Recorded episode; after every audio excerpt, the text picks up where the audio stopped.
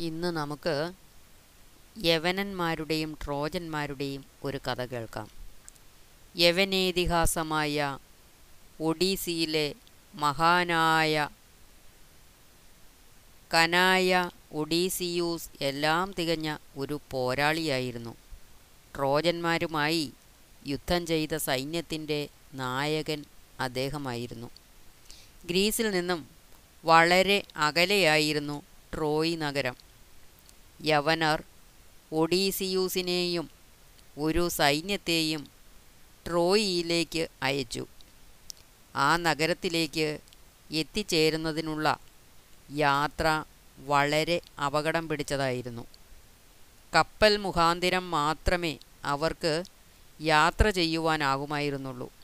ട്രോയിയിലേക്ക് മറ്റ് കരമാർഗമൊന്നും ഉണ്ടായിരുന്നില്ല. അതുകൊണ്ട് ഒരു കൂട്ടം യുദ്ധക്കപ്പലുകളുമായി ഒഡീസിയൂസ് യാത്ര തിരിച്ചു.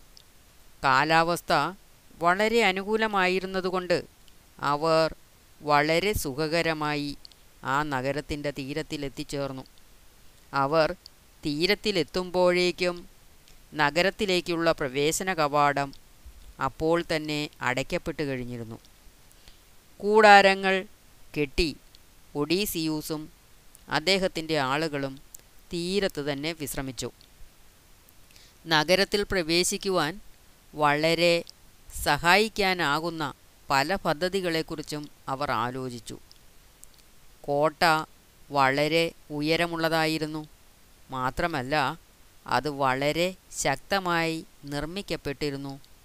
കോട്ട ഭേദിച്ച് അതിനകത്ത് നുഴഞ്ഞു കയറുക എന്നത് തനി അബദ്ധമായിരുന്നു.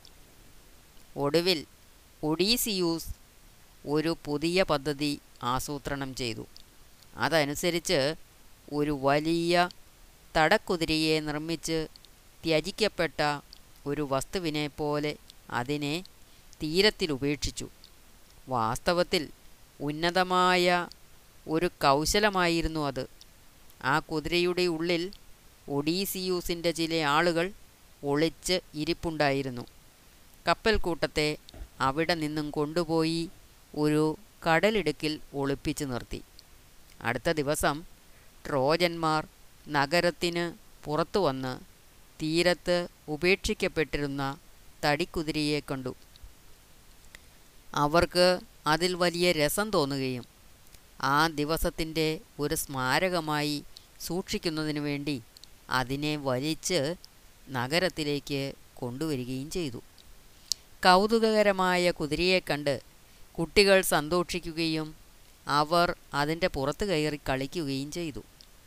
രാത്രി എല്ലാവരും കുതിരയെ സൂക്ഷിച്ചിരിക്കുന്നിടത്തു നിന്നും പോയി. അവരുടെ വീടുകളിൽ പ്രവേശിച്ചു. ജാഗരൂകരായിരുന്ന സൈന്യവും കാവൽ വിട്ടിട്ട് അവരുടെ ഉത്തരവാദിത്തത്തിൽ നിന്നും വിരമിച്ചു.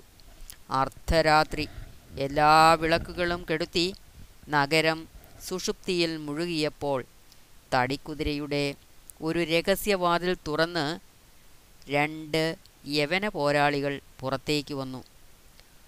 മർജാരപാദങ്ങളോടെ അവർ കവാടത്തെ സമീപിച്ച് യാതൊരു ശബ്ദവും കൂടാതെ അതിനെ തുറന്നിട്ടു.